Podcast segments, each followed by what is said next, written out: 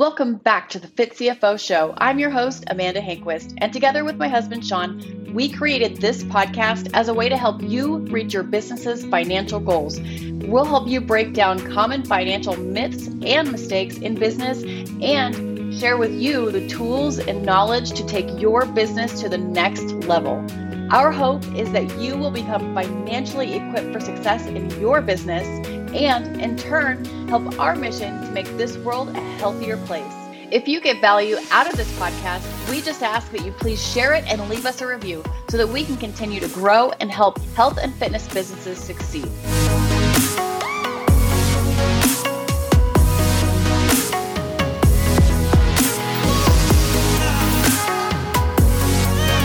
Today on the show, I am so excited to bring to you the founder and CEO of Alloy Personal Training Franchise. Since 1992, Rick Mayo and his team have helped major brands, independent gyms, health clubs, and fitness businesses deploy their personal training model under the Alloy brand. Since then, they have helped transform millions of lives and over 3,000 fitness centers from around the world, and is now becoming a major franchise brand themselves. Rick is a wealth of entrepreneurial knowledge, and I am so excited to welcome him to the show today so that we can learn from him. This is the Fit CFO Show. Thank you for being on today. I know that. Well, thanks. I know that our listeners are going to get a lot from you. So yeah, um, thanks for having me. I'm excited. Yeah, yeah. Just been listening to you know your experience with um, being an entrepreneur and really a pioneer in the space. It sounds like. But very first, I thought it would be quite fitting to start this podcast out with a joke or two. I would love that. I would love I've that. Been listening to some of yours, and maybe you might have a joke as well. um, you know what? I don't have one on deck. I'm like, panic. oh man, wait, maybe, wait, wait, wait, wait. maybe but I'll one. get one for you. All, All right, right I've got one for you. Do you have one for me or no? Absolutely, I do. All right, you you go first. All right. Why, you probably know this one. Um, why did the football coach go to the bank? I don't. Why? To get his quarterback.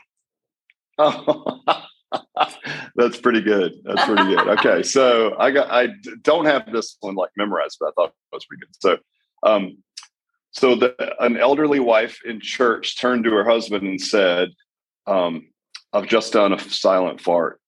What should I do? And he said, "Check the batteries in your hearing aid."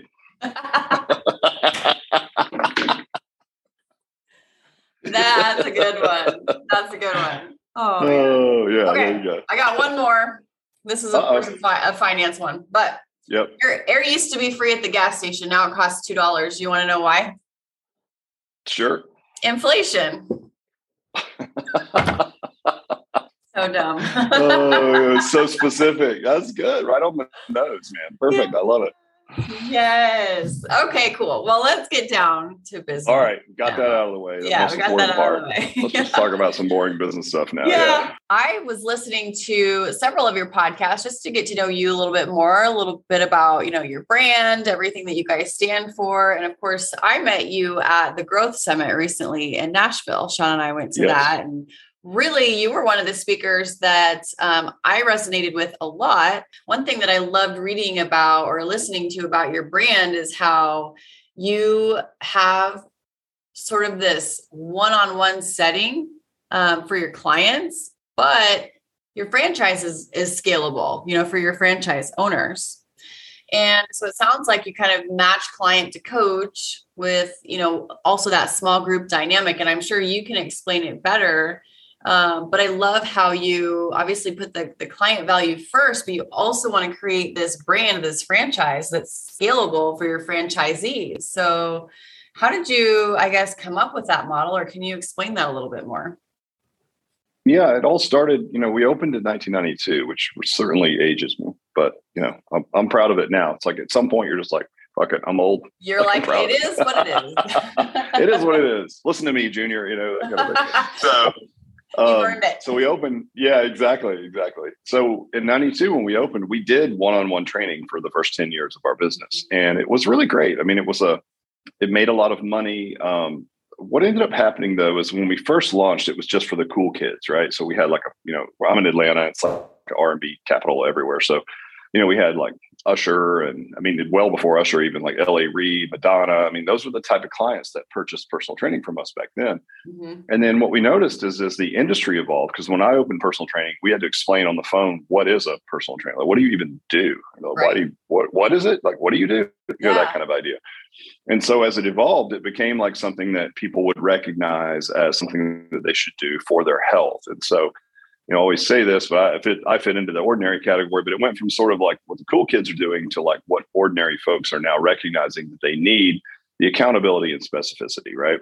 Mm-hmm. And when we when we figured that out, that it was a you know going to be a legit industry, um, we needed a way to scale it. What that really meant was it needs to be a little bit less expensive to the consumer because you just can't scale, can't help as many people if you're charging eighty dollars an hour as you can if you can get that per session cost down to 30 as an right. example right right and then also organically we would find that you know say you were coming in and you were saying hey can i bring a friend that lives in my neighborhood? And we're like sure. You guys might pay a little less. The overall hour was more valuable to the gym and the coach. And we had more fun right? Because there was like yeah. a friend dynamic now. There was like a wingman concept where they were also holding you accountable. And yeah. that led to like well this is awesome. You know what if we brought a third person into our group right? Another yeah. friend from the neighborhood kind of thing. And it was like hmm and so that was happening in mass um, at our main facility. And it was like, you know what? I bet there's something here. And so we literally made the wholesale change from one on one training to what we call small group personal training. Now, it's a weird term because some people call like what I would call class based concepts, like 20 people. Right. They'll call that small group, but yeah, come on.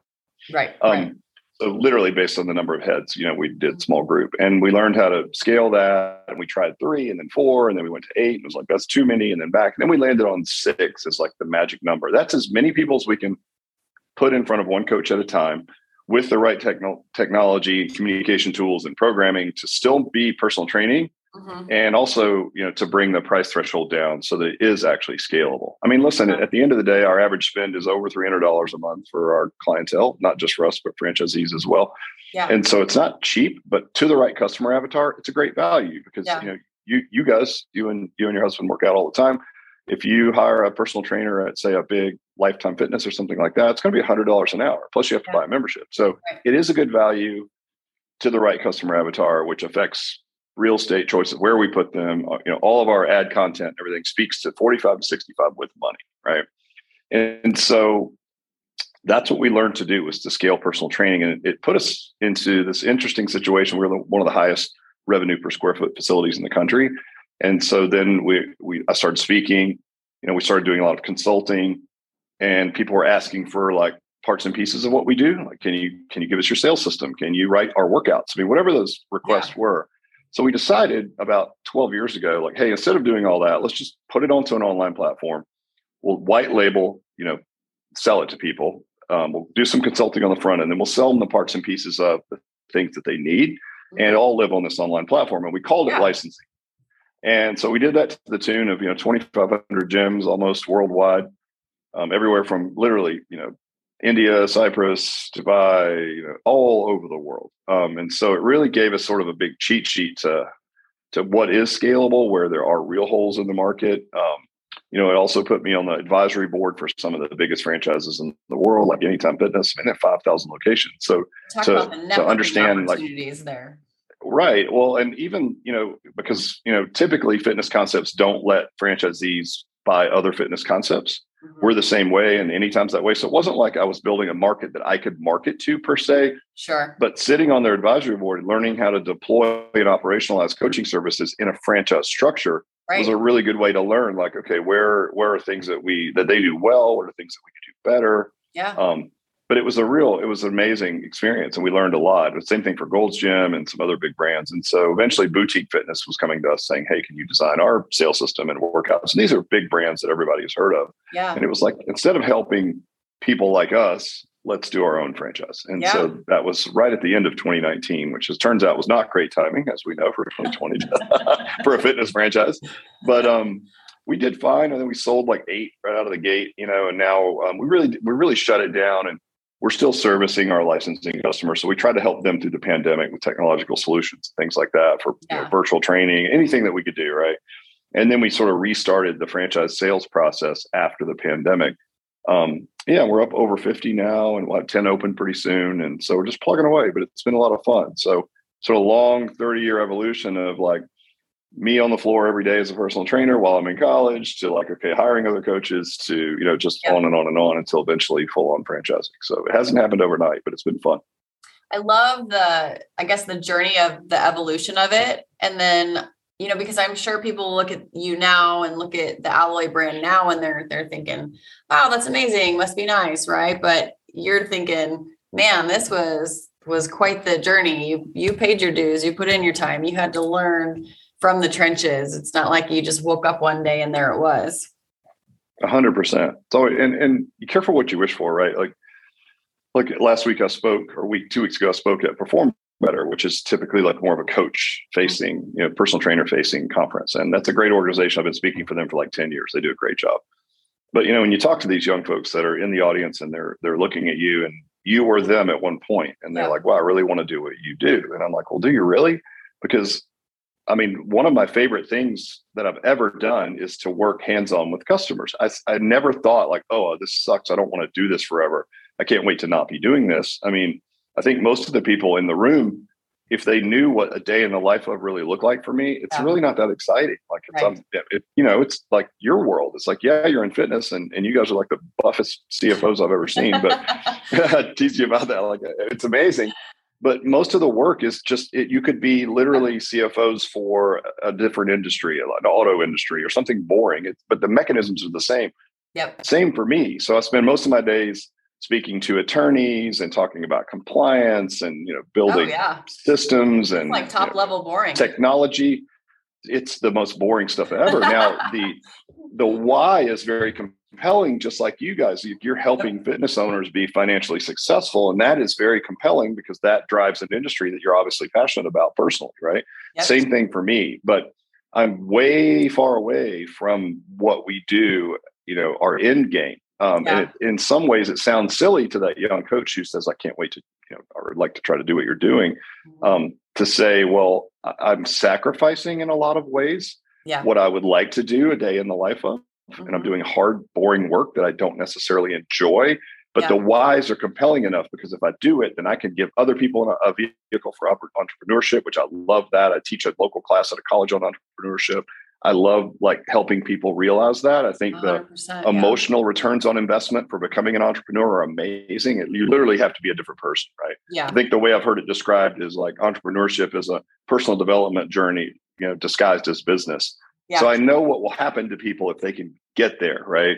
So that, and then also like, what are they doing for their communities? I mean, like we've got, you know, people all over the world with alloy tattoos because it's changed their life, right? Yeah. For what's happened to them. So that's worth you know grinding away and doing meetings and sitting at a boardroom table every day and the things that like don't necessarily seem like they're part of my life because you know curate it and it's you know it's probably like you guys it's like i see your kids and i see you guys working out all the time and i'm like wow fitness cfo that means just like you work out and you know how to talk about numbers it's like oh no no no yeah yeah that's but like you said glimpse, that's what people yep. see and it sounds it looks amazing and it's great mm-hmm. to be able to paint that picture but yeah i mean it's um you know look every step of it has its challenges. It's you know upsides and downsides. I think my biggest challenge when I was training clients because it was so easy was just scheduling and like you know where am I going to get my lunch in today or how am I going to squeeze my workout in right. Yeah, Those were the things. Set of challenges. Yep. Yeah, different set of challenges. No, no less or more, just different. Right. Well, and what um, you said really reminds me of that E Myth book. Um, I love that book because it really talks about it. My favorite part in that book is when it talks about the lady that loved to make pies and then she decided to open up a business to be a pie maker. And all of a sudden, she just absolutely hated it and didn't want to do it anymore. You know, you got to realize right. like what part of your job do you want to do? Because that's really the the truth of being an entrepreneur is you have to love the entrepreneurship more than the actual uh, job title. If that makes yeah. sense. Well, we say that even for coaching, it's like, are you in love with your the way that you coach people or are you in love with helping people by any means necessary right and that will allow you to be yep. Like at the granular level from a coaching standpoint you've seen this if you are if you hire a personal trainer that is a power lifter you're probably doing really heavy deadlifts right if you hire a personal trainer that's a triathlete you're doing lots of cardio if you hire somebody who believes in crossfit you're doing you know time to work out as fast as you can. So it's really hard for coaches to disassociate their likes and dislikes from what their client needs, right? Yeah. But that's really to your point. We really just have a passion for helping people. Mm-hmm. and we are going to build the best vehicle for the entrepreneur and the clients to get there, right? That's really what I'm really in love with. And the necessary evils are all the other things. The same for you. Like, you know, we talk about a who, not how. I think I talked about that in, in the yep. talk that, that you guys heard, where like do i really want to learn budgeting and doing my books and tax okay. ramifications for different decisions or should i find a who which would be you guys like let me hire people that understand my business they understand like literally the mindset of the type of ownership of the business that i have and they can take the things off of my plate that i need to Yes. So you don't have to learn every aspect of business. You don't. And Absolutely. your service is case in point. Like Mm-hmm. Learning finance is probably not going to be super exciting for people. It's very nuanced and complex. There's things that change every year, whether it's tax laws or whatever those things are, strategies, and and those are diametrically opposed sometimes to the the type of mindset it takes to grow, grow a business. Right? Like you heard me probably talk a little about about the enneagram. You know, have you ever have you ever studied yep. the enneagram? It's just like a personality analysis. Yep. So there's like yep. nine personalities and there's one of them that's a six and, it, and there's mm-hmm. none of them are wrong they're just different and the enneagram sixes are like the ones where if we're at a boardroom table and i've got this new initiative and i'm like been you know simmering you know on or you know pondering this thing for weeks and i launch it i'm so excited there's always that one person who's like well, you know, if we do that, it's going to take some away from this budget or with the third quarter. I'm like, you know, and it's like you just you, that person drives you crazy. Analytical. But the best story that yes, and that's typically going to be your accountant, your attorney, right? They're going to keep you. They're going to put guardrails around your life to keep you from yep. driving off the road and killing yourself. And the best story that I heard about that was um, they studied a troop of chimpanzees and for a year, and there was a subset of that group that was like really always alarming everything. So, like, imagine there's a, you know, some of the chimps just like to party and have a good time. Yeah. And there's a few of them that are always like in the trees, like screaming and every, alerting all the time. And everyone's like, oh, you know, it's like, just get rid of them. oh, and so they did. So yeah. they removed the like anxious chimps from the, I think it's called a troop. I don't know what posse, whatever you call a bunch of chimps. Right. So yeah. they re- they removed them from the group. Right.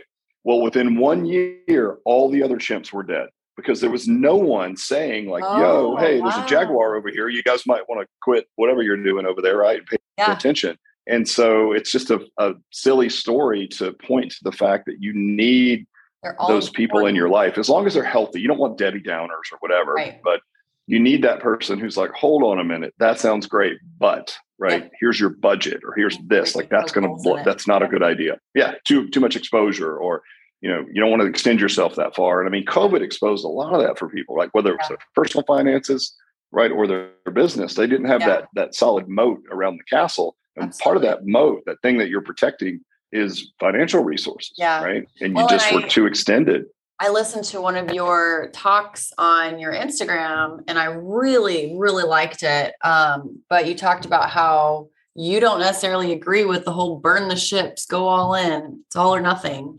attitude. And, and I couldn't agree more. I mean, you've got to be okay, good. about your cause. You've got to be passionate. You've got to have that passion, right? That passion drives us, it gets us through hard times.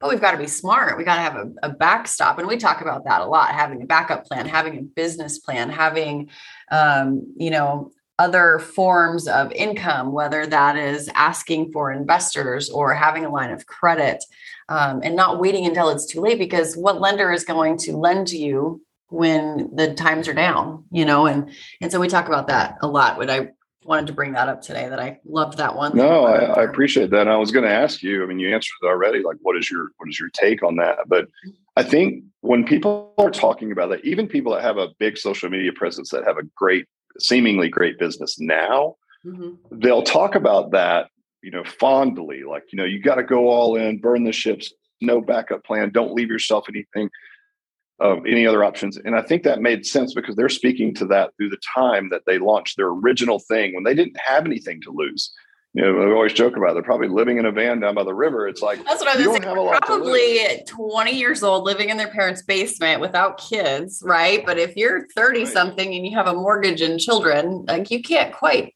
You got to do things a little differently.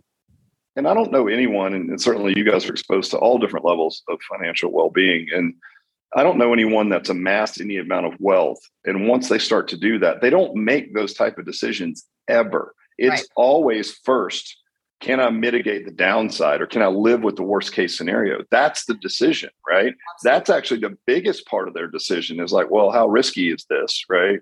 Um, and is it an upside? And if it's not funny money, they don't do it. And so that's the smart play. But what gets glamour glamorized is more the burn the ships, go all in. Because if you make it, it's this like ah, you know, the yeah, yeah, yeah, exactly. And so, but just keep in mind that that's only applicable if you don't have a lot to lose, right? Yeah. If you don't have a lot of resources in your life, yeah. Different, yeah, absolutely. Yep. Well, I I definitely came across that, and I'm like, I totally agree. I like that somebody else out there is. well, I'm glad someone smarter than me agrees. That is very comforting to know. Well, we saw you, like I said, at the Growth Summit, and I want to get into some of the things that you brought up during your speech a little bit because one of the one of my favorite things that you said, and maybe it's just because I love burgers, but um, you said serve less on the menu and make a better hamburger. And I feel like maybe you agree entrepreneurs are amazing people because we're wildly curious ambitious go go go right all of the all of the things. But ultimately this can be a detriment because of the distraction. And so let's talk about this a little bit. Did you learn this the hard way? Or i guess what um what allowed you to really stand by this you know serve less on the menu thing?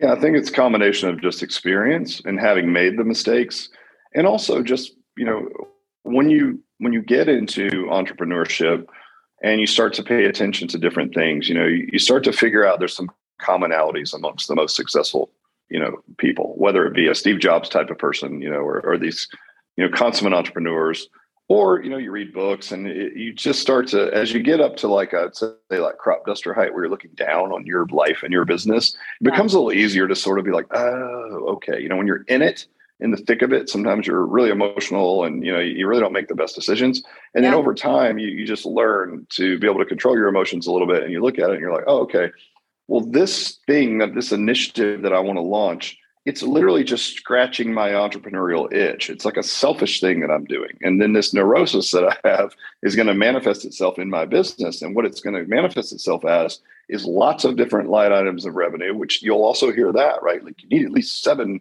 forms of income. It's like, well, do you? Because in, I mean, it's fine once you nail the thing, right? Yeah. Like, okay, this vertical is we're killing it Yep. Now I'm going to introduce this one, right? But it can't be at the expense of this one because that's what you typically see. Like we're hitting on all cylinders with membership. So let's, let's launch supplements, and it's like, yeah. oh, I took my off the ball. This goes up, this comes down, and there's this constant like flux. And if we drew the baseline, they're mm-hmm. they're no better off than if they had just stayed in the one vertical and just crushed it, right, and done really well with that. And so it's okay to add those, but you have to do it. I think I gave like a decision tree on how to do that, right, during that talk. Like the questions you should ask is this in my wheelhouse? What type of resources? That's money time attention right? It, what's the downside if it doesn't work? You know all the things and people don't do that. They just like this is pretty cool. I like it. I think my customers will like it whatever that is. Let's put it out there. It's just not really the right way to go about it. So 100% you know stay focused. It's always keep the main thing the main thing. It's very difficult to do but if you can do that you can typically move mountains it's just really hard to keep things simple because you have to again, you have a feeling or an excitement. Excitement's a feeling, and it's like you know you mistake that for a reality, and then you tell yourself with confirmation bias on research, all the things point to what you want to do, and then you launch it, right? And yep. then it doesn't work, and then you launch the next day. And I'm sure you guys have seen this, but what you run the risk of as well is a, say that your memberships aren't great, and you're like, well, if we did nutrition, we could make a ton of money. It's like, listen, whatever things that you didn't accomplish in setting up the right systems for membership sales. If you mm-hmm. don't nail that when you move to the next vertical or the next business, the same things are going to manifest themselves in the next business. You know, I think the best, the most profound lesson I had was in 1998, we had a big hiccup in our business. We were doing a million bucks a year, a really small personal training place, which in 98 was a lot of money. Yeah. And, you know, uh, it was just right market, right place, right time. You know, no business systems, no nothing. I mean, made all the mistakes, yeah. contracted trainers. I mean, the whole, the whole, all of it.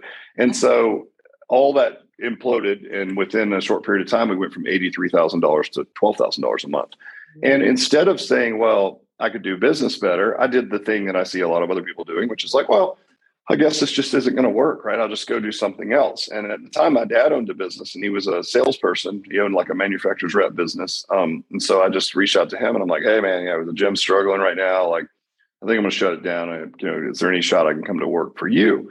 And he was like, no, no shot. And which I thought he was just going to be stoked to have his son come on board because right, right. literally the name of the company was like Mayo and Associates, like my last name. And I was like, so offended, you know. But like what he said, my last name, Dad. Come on. yeah, like no, you can't work here, kind of thing. I'm like, am I that kid? But um, you know, he said quite literally, like if you don't fix the problems that you have in your current business, they're going to show up in every other business that, that you ever get into. And so it was like, oh, got it. And of course, I was upset, but I was like, all right, he he knows he knows best, and so sucked it up.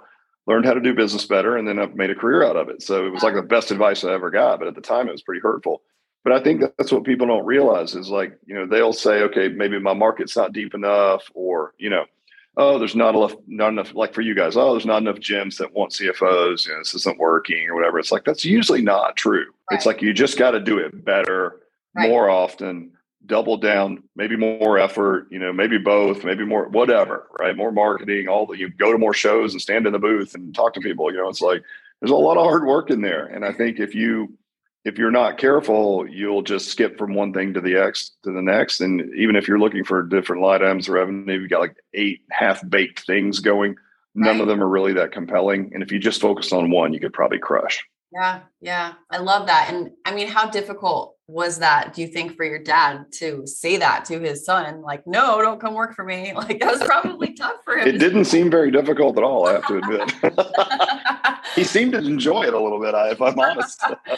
I think he knew. I mean, you know how it is. It's like I would say the same thing to someone now if they were like, hey, Rick, I'm thinking about this. And, yep. you know, you want to be that guy. But I'm like, that's a terrible idea. Don't do it. And I'm really doing it for their best interest. Like, I've you know, no you know, interest in telling them anything other than what will help them. And I would say, don't do it. You know, fix your yeah. stuff first because there's still a lot of runway left in what you're doing. You just aren't doing it well, right? You're not charging enough or you're not servicing it well. It's not that there's no market. It could be that your product stinks, you know, or your service isn't that good. Maybe try to fix that. So anyway, it's it's a tough lesson to learn, but it was invaluable. Well, and you're also in the muddy middle, you know, and you talked recently about the Kanter's law and about how things are just harder in the middle. And that, especially if you are an entrepreneur and you have a relatively new venture, everything's fun and exciting and woohoo at the beginning, right? But then, like the middle, it, that's the time when everybody wants to quit. Everybody wants to, you know, give up, but you got to keep pushing along. And like you said, everybody has the same problems. So fix your business before thinking you can do something else. 100%. So what you learn too is the like you. I mean, you, you understand this. Like you guys launched a business. It's like it's an interesting business model. I think it's really cool because there's not a lot of people doing it, and I think it's needed, sorely needed, right? Yeah. Um, so you know, you launch it. You're super excited. You guys are in the fitness. It's like this is a way for us to help like our people. So you know, our community, if you will, with your expertise, which is not prevalent in the fitness space. So it's like it's definitely a wide, a big, deep ocean to fish in there.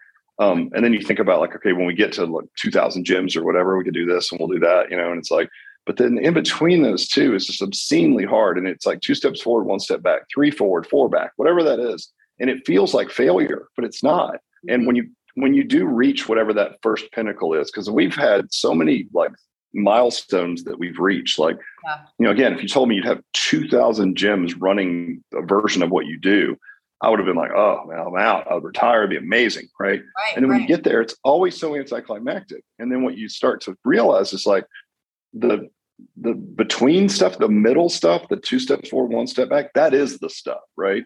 Yeah. And when you look at the way your brains are wired, I think the Huberman Lab, um, Andrew Huberman's a professor at Stanford, does a great podcast, and he talked about the way the brain is wired is yep. you set a challenge. It could be physical, emotional, professional, whatever you overcome that challenge and then it literally changes your brain chemistry not even temporarily like a blip. It's like it literally changes your brain chemistry and then you immediately need to move the goalpost out further and do it again. And that will happen from now until the day you die and that is really the key to happiness yeah. which just flies in the face of like if i could just get here if i could just make this much money i'd be happy. You won't. You'll get there you'll have all the money you ever wanted Absolutely. you know 10 years ago it's anticlimactic move the goalpost and keep going I mean, that's what it's all about. So what you learn to appreciate is the middle, but it's yep. really hard to get your, your head around that, right? I know, and it's so cliche. It's about the journey, not the, you know. Whatever. I know, I know. I'm trying to figure out a different way to say it other than that, but essentially that's He's the reason yeah. I sit outside and eat breakfast in the morning. Evidently, if you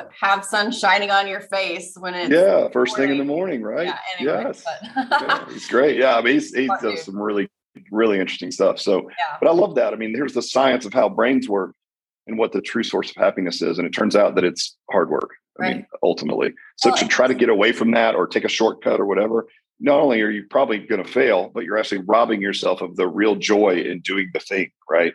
or building a business. You'll look back on the hard parts as most fondly. Yes. Yep. Yes. And what have you had to overcome to get there? To be like winning the lottery. I mean, I think we'd all try it, of course, if somebody gave us a billion dollars, but you wouldn't appreciate it. And it's, you know, it wouldn't necessarily ruin your life because you guys are already successful.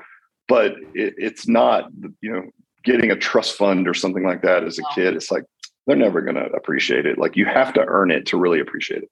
A hundred percent. Well, I don't know if you've heard about our story at all, but we owned an. No, I'd love to know more. So tell yeah. me more. Like, how did you guys get started in this industry? Well, we owned an Anytime Fitness. So our my story is a little bit jagged, um, but ultimately we owned an Anytime Fitness years ago, and we didn't start it from the franchise like from zero up, right? Um, we took over an existing one which was honestly a detriment. We're young kids. This is the cool thing to do.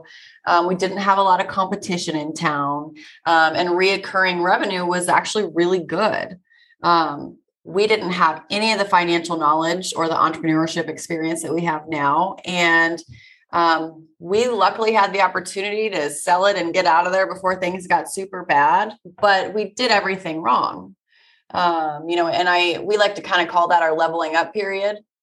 And so it really kind of taught us ironically how to how to be better entrepreneurs or that everything we did there was completely wrong and we've both been in the financial industry for a long time i had uh, kind of worked worked worked and had some issues with anxiety and decided i needed to start taking care of myself and then kind of one thing led to another where I was getting asked about what are you doing with your nutrition? And so then I started doing some nutrition coaching and we started going to some of these conferences to learn more. And that was intriguing. And when we were going to those things, because Shawn always came with me, we realized nobody knows a thing about the financial side of their business. Of course, that's what our background is in.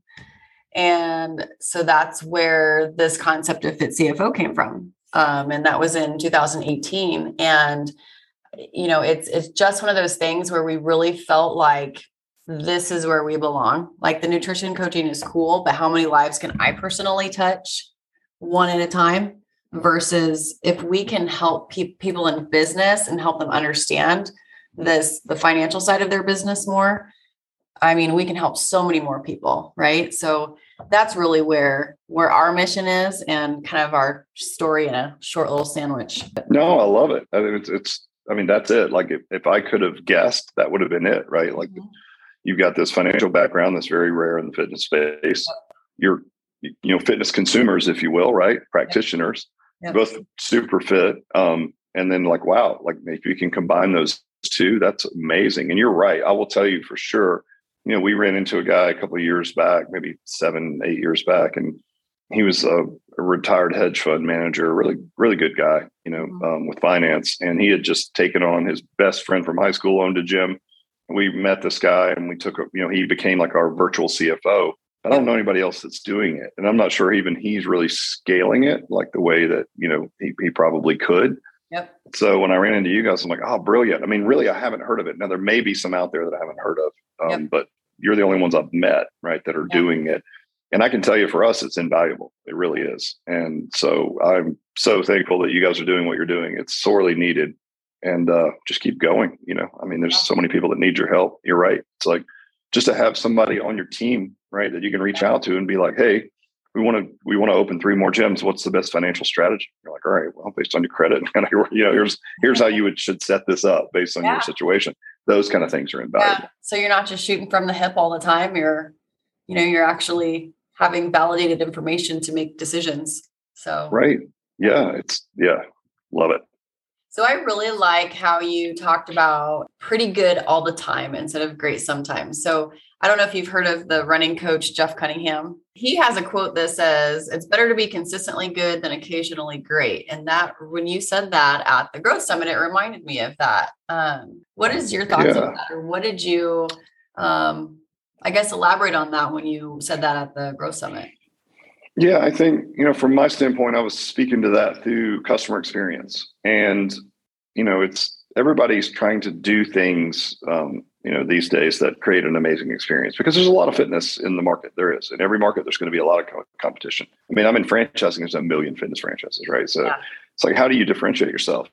And really you know when we look back at 25 years 30 years once a year i sit down kind of do this review of my life and the business as a lot of us do and it was like okay what what made us uniquely better a long time ago than now and it was well you just had a an uniquely better product. Like no one was had a facility dedicated to just personal training. Well, that's not a novel idea anymore. So then you start saying, well, what is our uniquely better today versus back then? Because there's plenty of people doing what we do, right? And it's like, well, customer experience. I mean, that's where in a personal training brand we can beat a you know class-based concept or anything else. And then you start to look into well, how do you do that? And what you realize is that just having to your point, the e-myth idea, mm-hmm. having a duplicable system that anyone on your team from the lowest level as far as like experience and education coach to the best can deliver a consistent experience across the board is very difficult to do. Um, and so, you know, you talk about, I talked about the haircut story about, you know, every time the guy went in, he got a different kind of haircut. Now it looked the same, but the experience around it was different. And so it was like, you know, he says in, in the book, like, I'll never go back there again. It has nothing to do with the haircut. And the reason is the experience was different every time. And there's people underestimate what a disconnect there is. If like simple, like in our model, if one coach, you know, explains things this way and another coach explains it that way, it's just going to feel different, even if the workout and the form and all that stuff is the same, right? So even if you're getting a great workout every time, it doesn't matter. It's got to be the experience. And what's interesting about that is, excuse me, when people hear that, they think, well, I've got to be hitting on a 10 every time people come in, which to your point, it's just not possible. You'll drive yourself crazy, right? More importantly, but equally as difficult, I would say, is if let's say 10 is the best and one is the worst, if you can do a five all the time, but you always show up as a five in the in the least, you know, tenured person on your team, is as good as the most senior person, they can all produce the same customer experience around whatever the service or product or whatever it is that you're doing. That's really the key. And it's really hard to do that. And then when you look at the real metrics that back that up, because it sounds like one of these sort of like pie in the sky, it's not tangible. You know, like, well, okay, what does a five out of 10 even mean? It's like, well, companies like McKinsey did a big study on 400 different large companies. And what they found is on a scale of one to 10, if companies could these companies that did well, by the way, were at a five as a rating for customers. So like nobody sits in a meeting, you or I, as entrepreneurs, and like we're going to be consistently average. I mean, you don't do that, right? You're like we want to crush every time, but like maybe you can do that. But put it this way: even if you can be, you know, average, but average every time, right? Yeah. That someone comes in, then you know, again, obviously, customer service scores are going to be higher those companies were 20% better revenue. They they spent 15% less money to service those same clients just by showing up with the same processes every time, regardless, right? Yep. So that's obscenely hard to do, but it speaks back to again your your ideas around the e-myth. It's like build a systematic approach, mm-hmm. run the play, right? And that wake up every day and do the boring work and all the things that we say about that. It's like, listen, you have to do that to the point where you know you're not hitting home runs every day. It's like impossible to do that. So can you just be pretty good but every single day from now until you know your business is is gone? It's like that's a lot of work but that's there's real tangible evidence to show that's actually better for you. If you suck most of the time and then you just hit a home run every now and then nobody cares right. And, and that happens in some businesses. It's like look what we did you know? I think the story i used was like this restaurant delivered a custom meal to someone who was sick who couldn't get to the restaurant and they had posted on Facebook, I missed my favorite restaurant. And you think, wow, that's amazing. And the story made the news. And it's like, wow, this restaurant's amazing. But when you look at their Google reviews, they were like 3.2 because right. the place is dirty. They're always understaffed. The food's not that great. You know what I mean? So it's like, well, yeah. it's really not even that relevant. Like if you could just do it every time. Exactly. Exactly. So that's a lot to say about that. But, but yeah, that's exactly what I meant and how people underestimate how hard that is to do that. Yeah But didn't you say that there was like some poll done by um, like the owners or the staff thinking that they were like at an 80% customer satisfaction. really yeah, it's part of that same McKinsey study. something like that. Yeah. We went through all those metrics and it's like, okay, when the like, and I always say to the room, like, how many of you think you're providing a consistently at least average customer right. experience? Every almost every hand goes up. And I'm like, great. These companies agreed with you. 85% of the companies said they were providing a consistently good customer experience. Yep. Now, here's the interesting part. The customers of those companies, only 8% yeah said that they were providing a consistently good customer experience. So it doesn't mean that you're not. It just means that we, if you're honest, we probably all have a lot of room for improvement, right? Oh my gosh, absolutely. Yeah, you had, like I said, you you were one of the speakers that had so many of these little things. I'm like, oh, I gotta write this down. I gotta write this down. I gotta write this down because it's all about. I think everything that we see. I mean, I talk about consistency all the time, and I think that is so huge. And it's so easy when so many people need help in so many different areas to get distracted but it's so important to ask is this a distraction or is this a focus of where we need to be so important. i'm sure you go through this with the owners the business owners that you guys work with and sometimes you're not they're not even asking the right questions right and then you know it's kind of like hey can i afford to do blank. You know that may be the the question but you're like whoa that's not even the right question like what you really should be asking is how can we do, right? Reduce our cost around this or spend less here. Or if we're getting great traction, why don't you reallocate more budget to that, right? So it's a lot of times just reframing like, okay, maybe maybe the right question is this, right? Will really help people. But yeah, I'm sure you guys see it a lot as well. Well, and then also reminders of of your bigger mission and your bigger purpose too. Like, is this a distraction with your money, or is this going to help your bigger mission? Is this going to go towards your cause and your why of your business? So those are important things, you know. And it, it goes back to exactly what you do with with coaching and and reminding people of their mission as well. So. Um, yep. Well, Awesome. I really appreciate you being on today. Um, where can our listeners find you? Easy, just alloyfranchise.com or anywhere on social media. I've got, you know, from TikTok to, you know, you name it. I know it's weird I'm on TikTok, but we have a marketing company like, got to be on TikTok. I'm not doing any dances, so that should give your listeners some relief. They don't have to watch that. But if it's requested, I'll do it. I'll whatever. My 13 year old is trying to get me on TikTok. I'm like, can't you just make me a TikTok account and deal with it. I know, I know. It's it's the next big thing, right? As far as platforms, that's what our marketing company says. Like you get inexpensive leads there and a lot of eyeballs on it. And I don't spend a lot of time on it. So yeah. you can probably kill it on there, but I'm with you. It's like, man, is that really going to push the needle forward on right. your business? Probably not. a distraction. yeah, yeah, that might be TikTok dances might be a distraction. might be a distraction. Might be a rabbit. if you hear nothing today, right, that might be the most important. Yeah. yeah, maybe you just need some entertainment, some uh, you know, loss of brain power or something. That's right. But awesome. Well, very cool. I will put your information in the show notes um, and with a direct link so they can find you. But I appreciate you being on today. Thanks for having me. It was a great conversation as always. I look forward to seeing you guys at the next event. If you like this episode, please be sure to subscribe and turn on your notifications so that you don't miss a beat. We'd love it if you share this podcast to your Instagram story, your Facebook page, or any of your other social media platforms so that we can help other health and fitness entrepreneurs out there succeed in business. We so appreciate you listening in. And until next time, keep your goals high, but keep each step attainable.